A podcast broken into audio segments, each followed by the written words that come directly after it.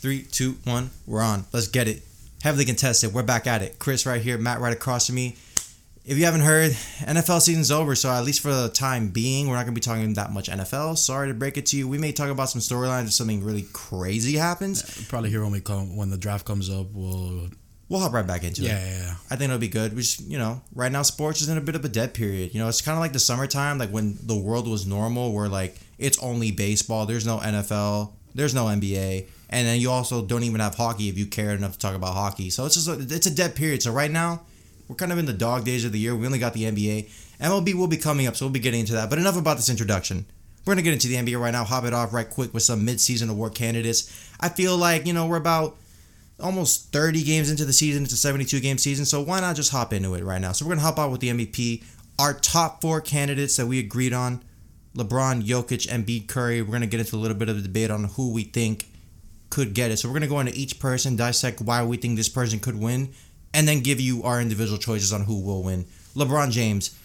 Everybody's, you know, opinion is he should win it every year. Do you think he could win it this year? I mean, I really think LeBron should win the MVP most of the years that he plays. I mean, there's there's been a couple years that I think that we can definitely agree that he's been robbed of it. 100%. Um, I mean, Derrick Rose is a great story that year, but LeBron should have won the MVP that year. I think that the year that Harden won it, I think that LeBron was a very easy candidate to pick from there too. Um, but I think that he gives us the second strongest case for MVP this year. I don't think he gives us the strongest case just because Embiid has been such a fucking monster this year. He's been insane. I told you about that too. Yeah. You can't disrespect Embiid right now. Nah, He's you going this can't. year. You can't. But you can't. But you can't discredit what LeBron does for this for this Lakers team. You can't discredit what LeBron has done over his entire career. I think that he's just a viable MVP candidate every single year.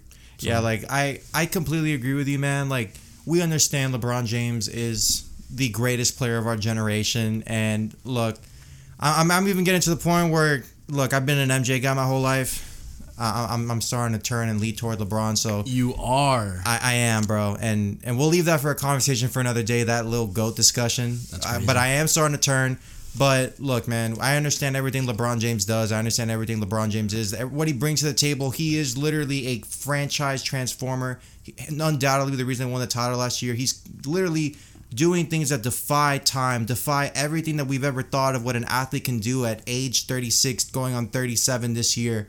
But I look at his numbers and I think it's just kind of like that LeBron effect where and it's even happening to Steph Curry right now where he's been doing the same thing every single year of his career consistently averaging about 27 8 and 8 for the most part like as long as I can remember as long as I've been conscious You know that his that his career his career stats are 27 7 and 7, but he's never actually been 27 7 and 7 in a game.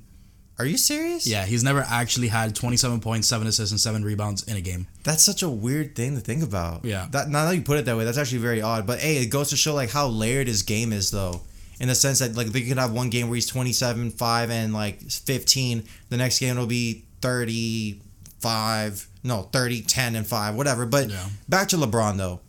I think he could win the MVP. He should win the MVP most years, but But they're not going to give it to him like they never do. they're not because the thing is, I think MVP the way that it goes right now is just the way that the NBA works. Like we talked about on last episode, it's very storyline based, and everybody expects LeBron to be at the top of his game, at the top of the league, with a team that damn near is going to compete for titles every step of the way. So it's just.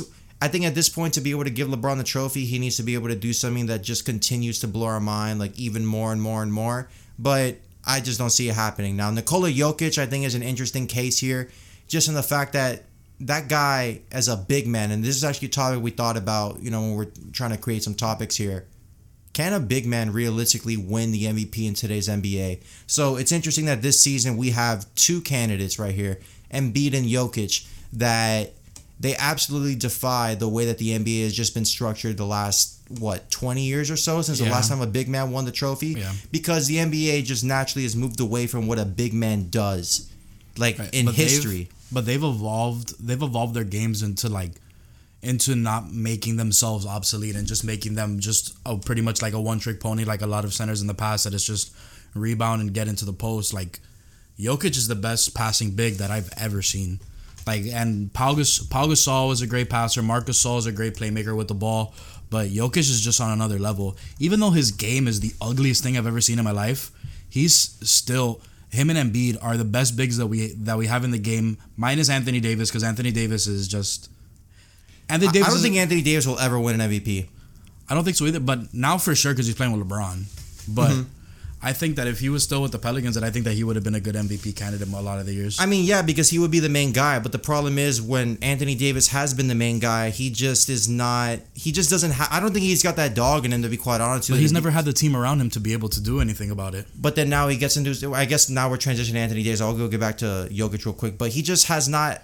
When he's been an alpha, hasn't had the success, and now when he has the success, he is not the alpha on the team. But back to Jokic, this season averaging 26.7, 11.3 boards, 8.6 assists, 56.7% from the field, and for a big, this is actually like damn near Steph Curry level for a big. 39.1% from three, 85% from the free throw line. So he's so he's averaging pretty much almost a triple double. yeah, for but every th- think about this though. He's a big. Last season, he averaged 19.9 points a game, averaged 9.7 boards a game with seven assists. This season, he's absolutely raised his game entirely. And even if you look at just the way that Jokic has been playing this season, there's a lot of times where he is the absolute reason why they are in games, why they are just even able to hold up when Jamal Murray can't play. Right. That guy, he steps on the floor, you know, every single night. He is a triple double threat, incredible passer. He has he has a LeBron impact, just not to the same to the same extent. Yeah, I I think say I so. think that that Jokic can is on like the level of LeBron and Luka, that they can completely transform their team no matter how bad their team is playing that night. That if they're on the floor and they're playing well, that they give them a chance to win. I think Nikola Jokic has a great chance. Now on to Joel Embiid. I know that you know I'm gonna leave it to you right here. You were saying Embiid was not the best big in the league. He's not. It's Anthony Davis is the best big in the league. Embiid's a close second. He's showing us this year, but this is the this is the first season that I think we see a completely healthy Embiid for the for the most part of the year and healthy and dominant. Because we've seen him healthy and not as dominant as he could be, and but when the problem with him has been staying on the floor, and this year he's been able to he's been able to do that more, and we've been able to see his dominance. Um, but I think that he is the probably the front runner for MVP. Does do you think of that too? 100%. Like when I look at his stats right now, I'm just gonna go glance over real quick. 29.6 points a game. He's got 10.8 boards and let's see, 2.8 assists a game. So it doesn't like his numbers right now fall in line with what he did last year, except that his scoring did go up like about six points.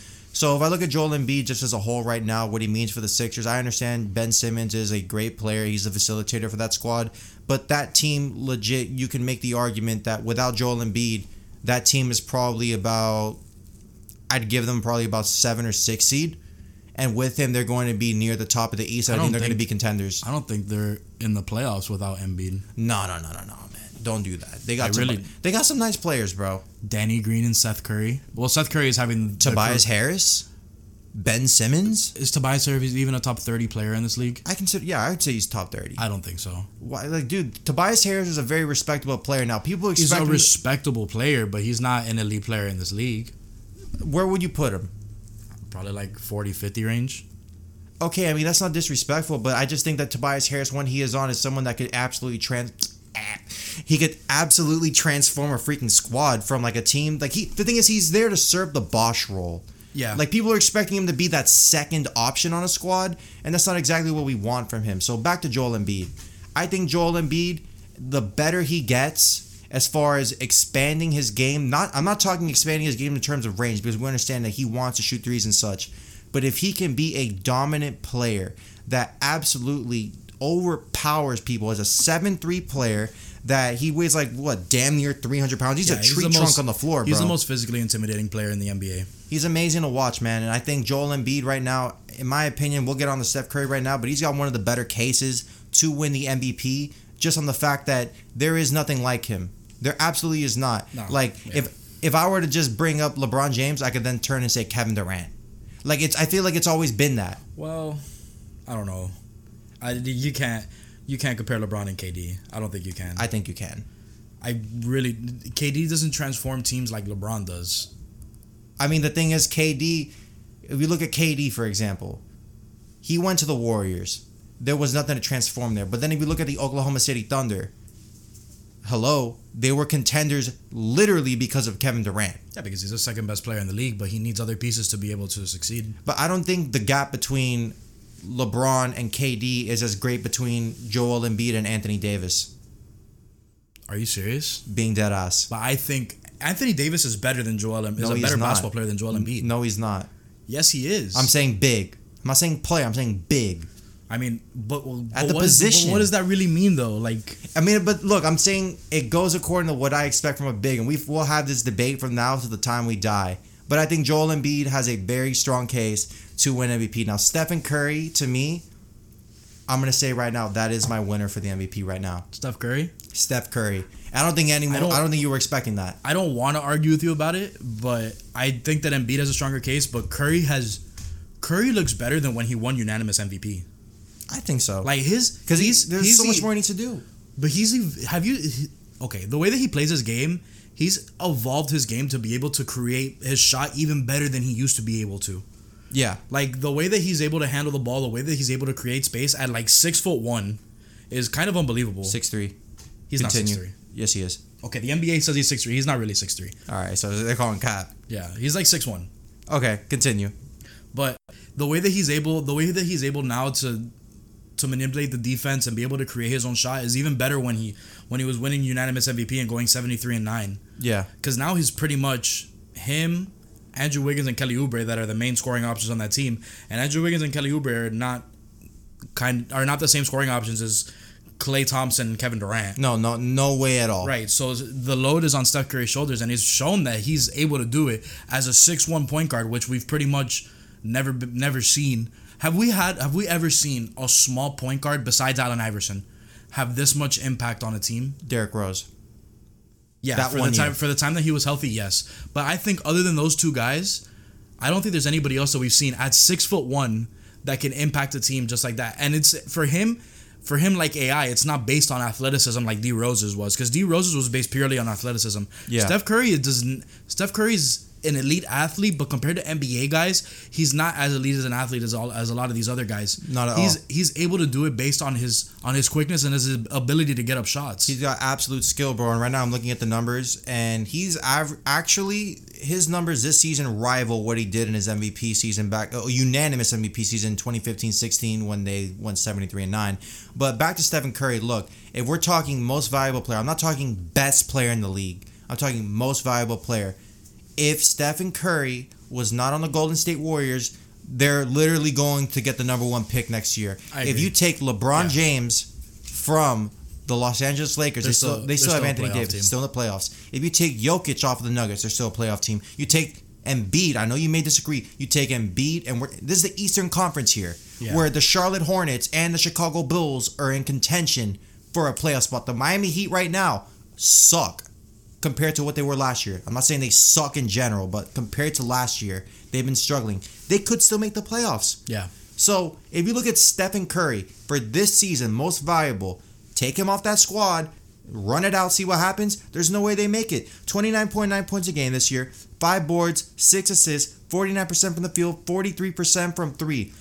Dude, every season of his career, with the exception of last season when it got cut short with that hand injury, He's gotten better. he has never averaged less than 43% from three, dog. It just he looks- is consistent. It just seems like he's getting better every it's single year. effortless. Right. And he's he's starting to get towards the older end of his career now. He's like 32, 33. Steph Curry right now, let me see. Let me just pull up this little info right here. 32 years old, turns 33 this year.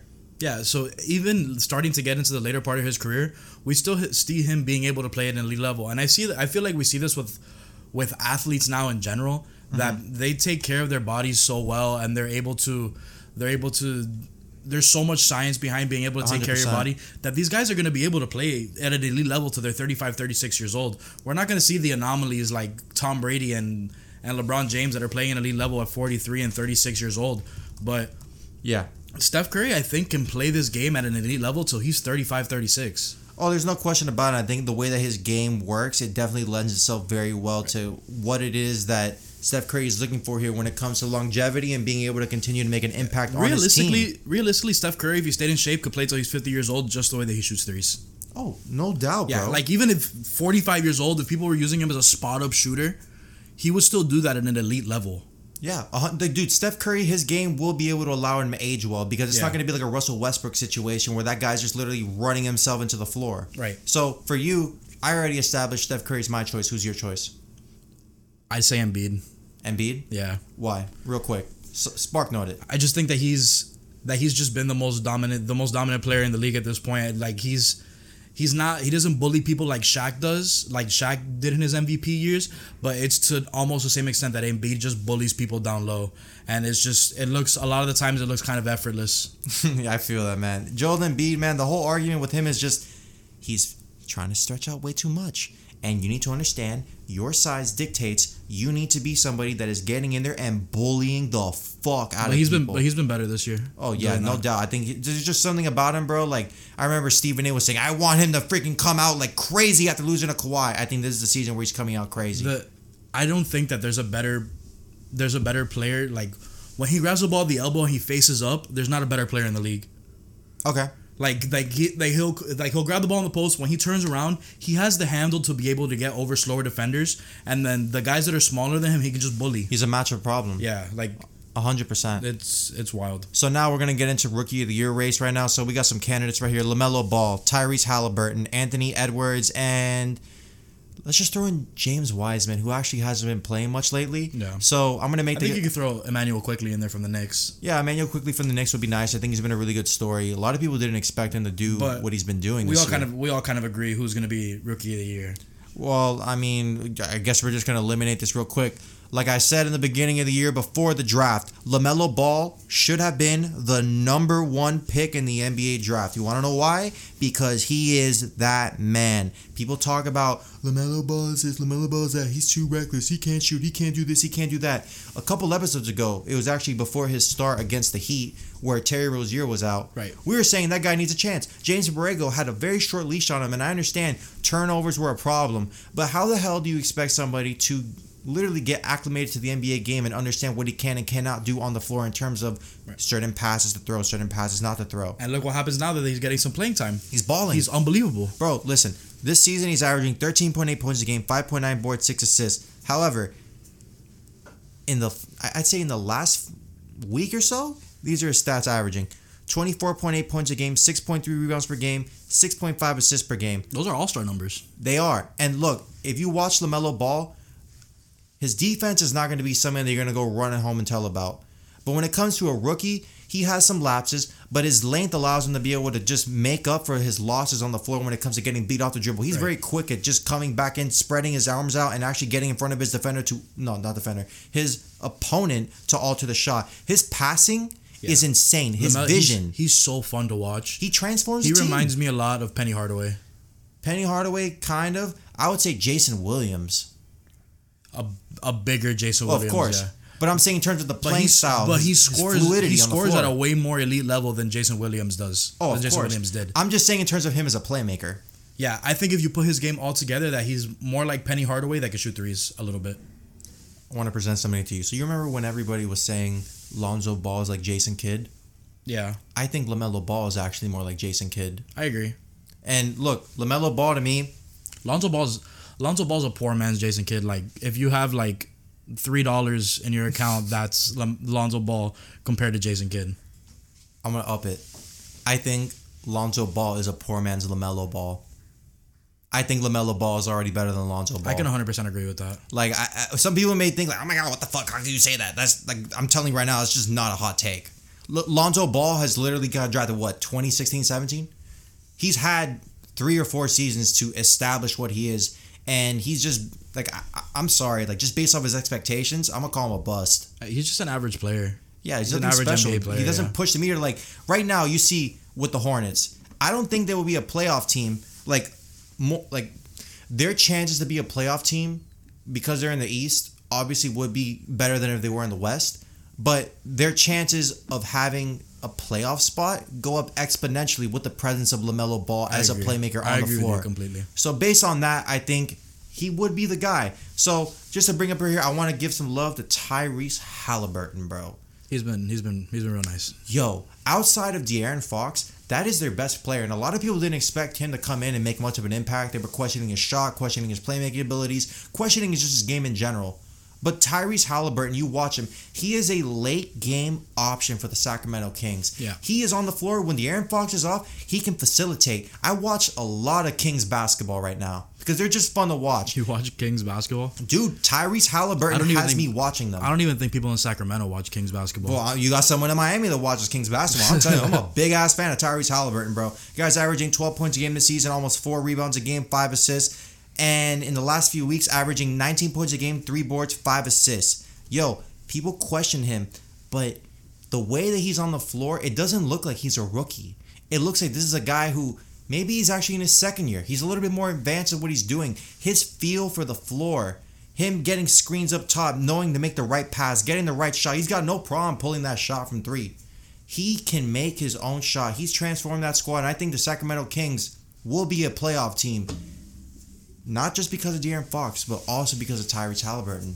yeah, I I that's a- respect it. yeah. And just a little, you know, side note here: Anthony Edwards having a nice season, but they're never going to do shit. They're not making the playoffs. yeah. The, So Timber, be- the Timberwolves kind of suck. Because of that, he's not even in the running. Immanuel Quickley, nice story. I understand. You know, he's doing a little bit more than people expected. He's better. He's better than their, than Obi their Toppin? first pick. Yeah, Yeah, Immanuel Quickley right now. So he's actually really surprised me this season. So he's averaging 12 points a game, almost three boards, almost three assists. Now he just hasn't had much of a chance to really get in on anything here when it comes to just an impact on the floor, averaging 41% from the field, 37% from three. But Immanuel Quickley is somebody that he's actually somebody that I think will be able to benefit from Derrick Rose being on the New York Knicks.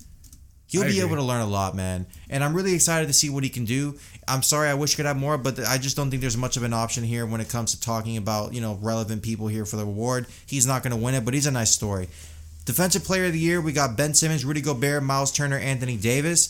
This is actually a really weird one. I'm gonna have to go with Rudy Gobert. Like it sucks, but like I think he is probably the one that's gonna be able to do it. You see what he's been doing with the Jazz he just block shots. block shots, but no, not just that. His presence just absolutely impacts the way that somebody's gonna approach the paint, bro. Like this season, for example, I'm gonna pull it up right now.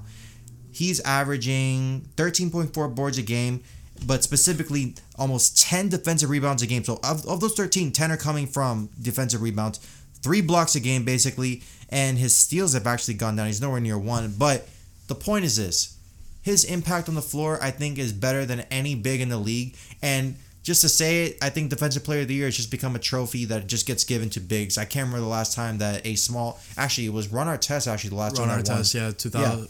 Well, besides Kawhi, Yeah, besides Kawhi actually. it was like 2004. Yeah, but Kawhi's Kawhi. You know, you expect Kawhi to get that, but like it's just an award that's geared toward big men. So I think he'll get it. Anthony Davis, I think, is actually taking a step down this season when it comes to just his defense impact and everything like that. I don't really believe in his chances. He doesn't now. play. He doesn't play enough of the five anymore. He plays No. more of the four role. I mean, when he was with when he was in um, New Orleans, he had to play more of that five role because they didn't have a true 5 Mm-hmm. But now, since the Lakers have guys like Marc Gasol and um, Trez. Montrezl Harrell, like he doesn't have to play that five role. And Kyle Kuzma, like I'm not saying he's playing the five, but Kyle Kuzma's playing really fucking good defense this season. really? Dude, that guy, people slept on him. I got people coming back to me now saying, "Yo, I actually respect Kuz's game." The amount of times that that man is altering shots and actually getting some great deflections is Kuz, insane. I can never. The Kuz just looks like a spaz to me when he's on the court. It just kind of pisses me off sometimes. Hey man, it is what it is. So onward and upward, coach of the year. I gotta give some credit right here to some of these names. Quin Snyder leading the Jazz to a league leading 22 and 5 record through the recording of this episode. Absolutely transform what's going on here. Doc Rivers, obviously you see what's happening with the Sixers. I think they're playing a different game. Go on with a couple more that we got. Uh, James Borrego from Charlotte, just because the Hornets are the Hornets would never we would have never thought that they were even gonna have a chance at the playoffs, and now look here they are. Um, Monty Williams from the Suns. The Suns are playing real good basketball with the addition of Chris Paul and Tom Thibodeau with the Knicks. I mean, they're not. They're a, they're a playoff team right now. They're not a great they're not a great team in the East, but you can't discredit what Thibs is doing with that team. No, not at all. I think Tom Thibodeau, his impact right here, he has to get some credit with this because if you look at where the New York Knicks have just been generally in the last, what, 20 years or so, This They- is probably a step up. Yeah, dude, dude. The Knicks have been a doormat for people just in every aspect of the game. And I understand Tom Thibodeau isn't going to come in here and transform a team on the offensive end. But if you look at what's happening with Tom Thibodeau right now, he's got a squad that really wasn't expected to do much this year.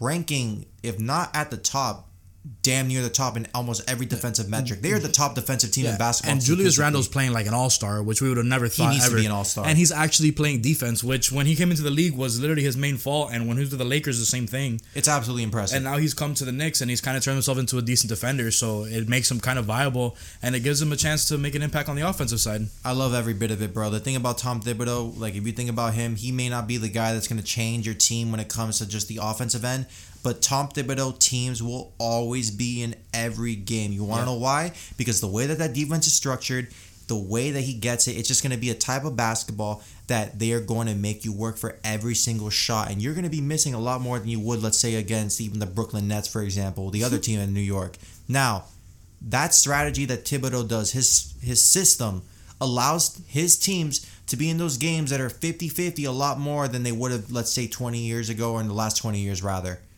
They are able to get themselves opportunities because of what they were able to do on that side of the floor. So, just based off his transformation, I love what he's doing, so I respect him on that. Tom Thibodeau, get that. But I think, I think we also have to throw Gregg Popovich in there too. Yo, Gregg Popovich right now, this team last year, I'm talking about the Spurs, they were 10th in the West last year. Right now, they're in the playoff hunt with the same roster. with the same exact roster, bro. Yep. They're 15 and 11. Their next 10 games, I'm pretty sure it was a stat that I saw. They only face one squad with a winning record. So maybe they, They come maybe they come out of this like as a three or the four seed. They could get to the three or four seed. I think you really got to give that guy some credit. So I'm gonna go on to this though. Who is your pick for For coach, of the, year? Probably Quin Snyder. The Jazz are twenty two and five. They're playing amazing basketball. I'm, I'm not gonna lie to you, man. I really wasn't expecting Quin Snyder or even the Utah Jazz to be able to be in the position they're at right now, 22 and five, tops Donovan, of the league. and Donovan. Mitchell's playing good basketball, but we've seen him play better basketball, and they're a better team even with him not playing to the best of his ability. Dude, last night they beat the Heat, only shooting 26% from three. Yep. They're able to just change the way that they play, and all around their ball movement is absolutely beautiful. Like It it's, is. it almost reminds me of the Spurs, bro. Yeah, they're it's- playing really it's good. real nice. They transform themselves. If I was gonna give you a pick for coach of the year, though, man, this is difficult. I'm probably gonna. I'm in between Doc Rivers and Quin Snyder. Ah, God, this is really hard. I'm gonna have to go with Quin Snyder. I don't want to be that guy that's just agreeing with everything, but Quin Snyder, just right now, like he he's giving me every reason to pick him, and I don't see any reason why I shouldn't. So next up, we're gonna talk real quick about MIP, Most Improved Player, Jerami Grant, Jaylen Brown, Christian Wood. What do you think? I think this is easy. I think it's Jaylen Brown, and it's not close. You really like that? Just not even Jaylen Brown. credit to Jeremy Jaylen Brown is no. Jerami Grant's Jerami Grant's good because his stats are getting boosted because he's on a terrible team. Jaylen Brown is on a contending team, and every single year that he's been in the league, he's gotten he's gotten ten times better every single year. Um, he's turned himself from a good player in this league to an elite player in this league, and to go along with Jayson Tatum, making this team dangerous for a long time. Yeah, like we've been talking about it a lot. Just the impact that these two guys, Tatum and Brown, have on the floor. And like this season, you compare it to last season, for example. He's averaging this season 26 points a game, almost six boards a game, three and a half assists on 51% shooting and 41% from the three point line. Meanwhile, being an elite defender. Yes. And if you compare it to last season, 20 points a game, six boards, two assists. And let me see what he was shooting. He was shooting 38% from three, 48% from the field. So Yeah. across the board, he's improved himself, and I think he's actually someone that's going to be able to make more of an impact on a squad that's actually going to be contending. Jerami Grant is a nice story, but I think Jerami Grant's you know, name in this ring is more based on the fact that, and I'm not going to disrespect him. He's got good numbers just across the floor. He's a good player, but it's really influenced by the fact that the Pistons are a dumpster fire. Yeah. And it's just stats that to me, while yes, they're impressive, they mean nothing to me because it's Yeah, me you know, like I don't, like, I don't know, man. Like I don't know what other way to put it. It's just empty It's stats. Detroit. It's, it is what it is. Christian Wood, however, that guy's a different story. To be honest, before this season, before free agency, I had never heard of Christian Wood. A lot of people didn't. He was just a player that was coming up the ranks with uh, with the Detroit Pistons, actually, who we're just talking about right now. Mm-hmm. Jerami Grant was his replacement, but everyone was talking about him as a nice young player that could actually show some promise here. So if you compare his stats from last season, 13 points a game, six boards, one assist. This season, though, 22 points a game, 10 boards, one assist. I understand that. But then if you look at his field goal percentage, he's consistent there. His three point percentage has gone up, though. But I think Christian Wood will probably finish second this season when it comes to the MIP. Yeah.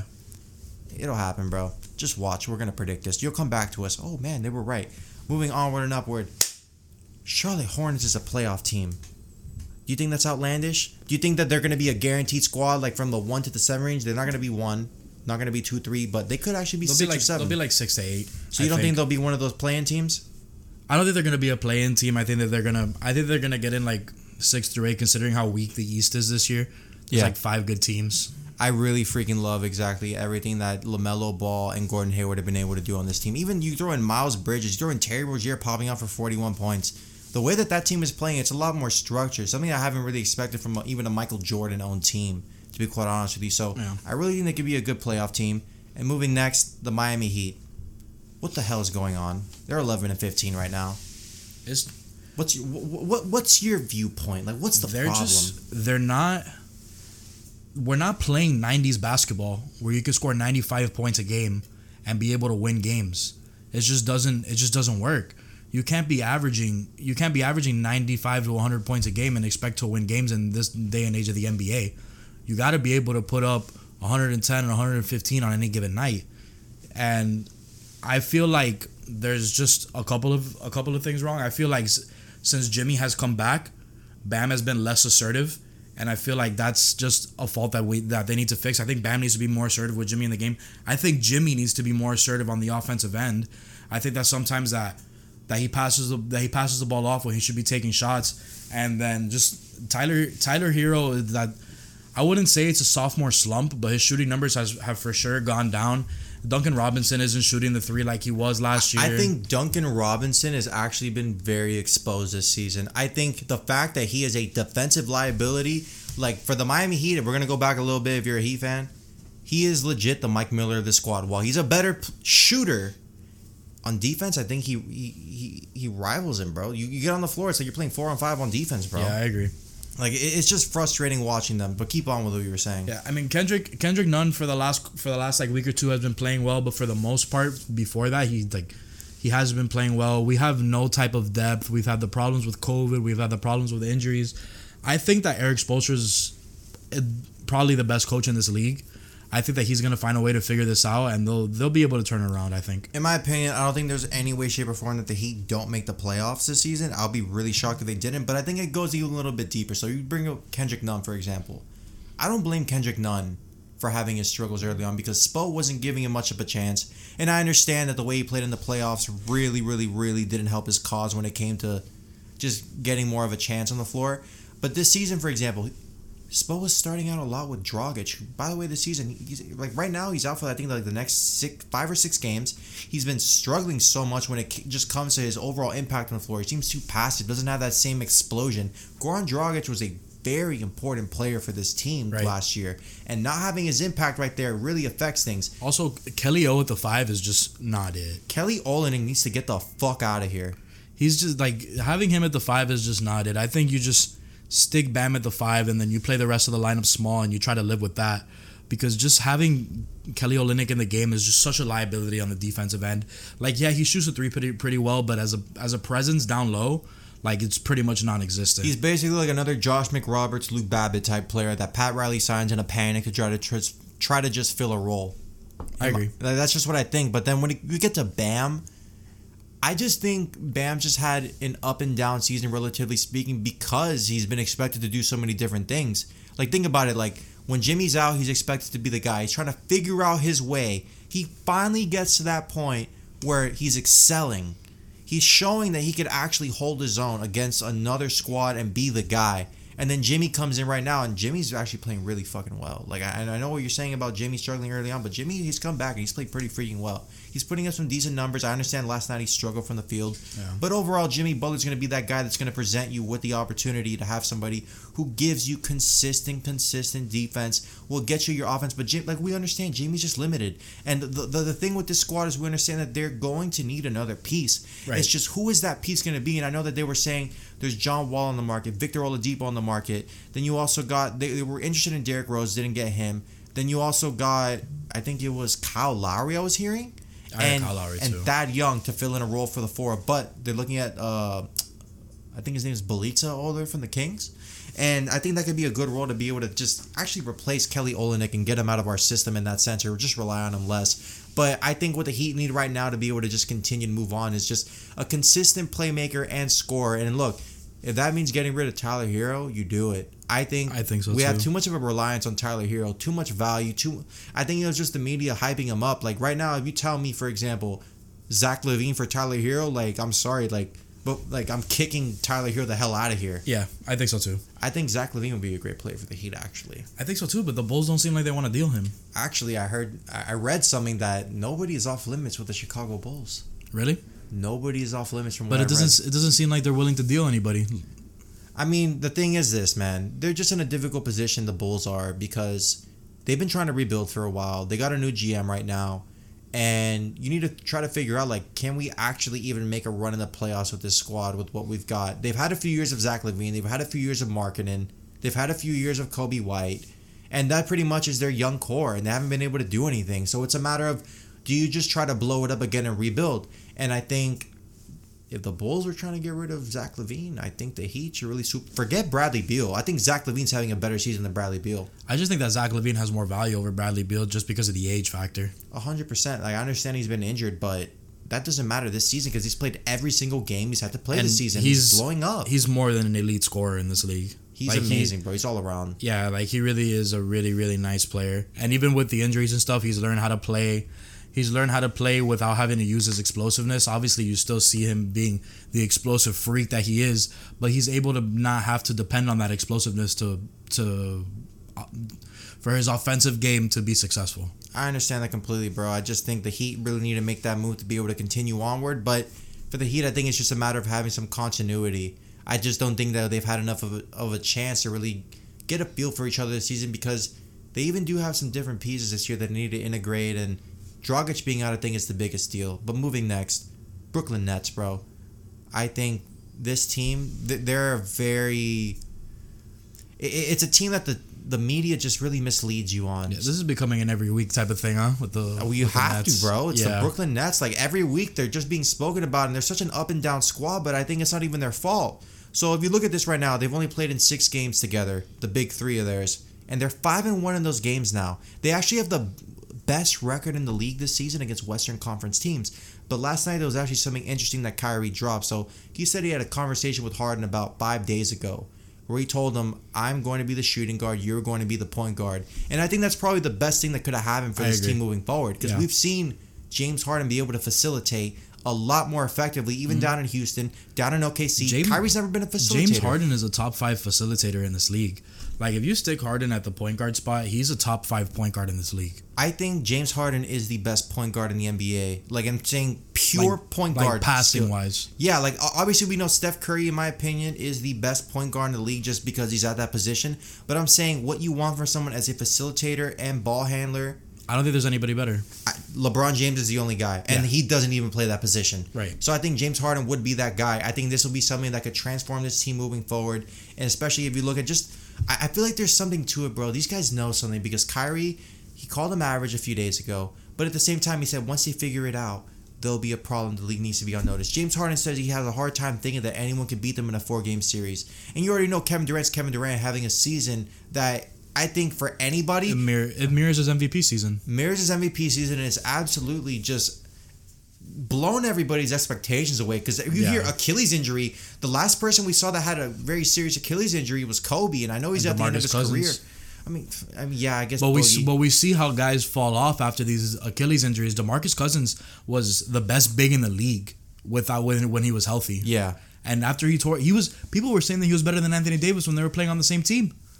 And then he tears his Achilles, and then he's just another big in the league. And we saw Kobe tear his Achilles towards the end of his career, and he just couldn't he couldn't move anymore. never was able to come back, and it's such it's it's amazing that that Kevin Durant, a guy who puts so much stress on the, on his on on his legs to be able to create his own shots and be able to use his explosiveness, for him to tear his Achilles and still come back and play at an elite level is something to say about him. look. This season, he's averaging 29 points a game, seven boards, five assists. 52% from the field, 43% from three, with a 25.1 PER, which goes in line with a 25.2 PER. He's actually averaging numbers that are better than his career averages, bro. Yep. Kevin Durant, if this team is able to figure it out, Kevin Durant will take them to the promised land. And having James Harden, it changes it. Let me ask you a question that's kind of off topic. When KD retires, will he be a top five scorer of all time? I mean- Scorer, not player. Scorer. Wait, are you saying in terms of where he is on the all-time scoring list? No, no, no. Just like purely on talent to score and ability. I think he is the greatest already. The greatest? yes, Ju- I Just because he has so many facets to it, right? that and the fact that I don't like I've literally never seen anybody seven foot have a handle like that to be able to have his range. And I'm sounding like Stephen A. Pull up from thirty, but dead ass, bro. That guy is an absolute threat. He is a weapon. Like Yeah. it, it, he would literally be like the the most. If you made him in a lab, it is a specimen. Yeah, And I agree with you. I, I just you know people will say Kareem, whatever. You'll have LeBron. But the thing is, is that he and can But he scores in all facets of the game at an all time level. there's there's an all time level. there is nothing when it comes to the offensive side of the floor that you can say is anything less Just- than a 9.5 out Just of make 10. it make it like this. He shoots threes from range at an efficiency like Curry. His mid range game is just as good as MJ's or Kobe's, and him getting to the rim is not as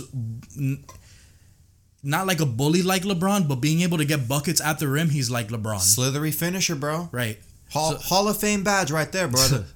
Yeah, but in all facets of the game, he's just he plays it in an all time level, and it's just it's, It's fun so, to watch, man. It's so fun to watch, and he's just such a great player. And like I I hate to I hate to bash him, but it's just he's never been able to be that guy, and now he has this opportunity to be that guy. So if the Nets don't do well, this falls on his shoulders. A hundred percent, bro. Like, actually, look, he is. gonna I say a hundred percent because he is going to be that guy, but I don't think this falls on his shoulders. But he's the guy on that team. He's gonna fall on his shoulders if it's if it's because the media puts it on him or if it's because somebody put uh, somebody else puts it on him. It's gonna be put on his shoulders in some way, shape, or form. I understand the media is going to try to put it that way, but there's only so much that a man can do like that, especially coming off a season where he was out entirely with the Achilles. I think this is just more based on the fact that this team has not been built the way that it should have been when it comes to just getting the requisite pieces around them to be able to even hold Yeah. themselves up in a game where it requires defense or it requires rebounding. Yeah, you're not wrong. It's tough, man. And real quick to end this up right now, Luka and Porzingis down in Dallas. We saw their performance against the Pelicans. They absolutely dominated. Porzingis was pulling it from damn near half court every single time he got the chance. Luka dropped a 46 bone, got his numbers like usual, nearly a triple double, if not a triple double, every single night out there. They're playing their hearts out, bro. I'm talking just Porzingis and Luka. They're doing the most. But that squad is just so frustrating because what are you going to depend on? You're going to depend on Tim Hardaway Jr., Dorian Finney-Smith, Outside of Maxi outside, Kleber? yeah, outside of Luka and Porzingis, they have no type of offensive threat. And then on the defensive end, Luka and Porzingis are somewhat of a liability on that end. Like, yeah, Porzingis is seven foot three, he can block shots, but if you put an elite post player like Embiid, Anthony Davis, Jokic, they're gonna tear him apart on the defensive end. And Luka, we've seen him; he's not he's not a great defender. Yeah, he can hold his own, but he's not he he can't defend he can't defend at a high level. Is what Yeah. I'm trying to say. Like yes, Luka is an all-time talent on the offensive side of the ball, but when it comes to playing defense, he's just not that guy. You need the thing is the way that they need to build that team is the way that LeBron's teams get built around them. They literally need to take a page out of just the LeBron James style of building a, a squad. Right, because he's he's he's a LeBron James replica. Yeah. To a lesser extent, less obviously less less explosive and less athletic, but to a lesser extent, he's LeBron James. I think he's a finesse version of LeBron. I agree. And and that's it, man. The Nets, not the Nets. The Mavs really need to get this right, bro. In the next few seasons, I'd say about two, three seasons is what they've got before they risk losing Luka Doncic. They need to figure it out, bro. But that's not on that. Like, rate, comment, subscribe if you like what you heard. That's the end of this episode. We'll catch you next week. We got some surprises coming in the future. That's all I'll say. Thank you very much.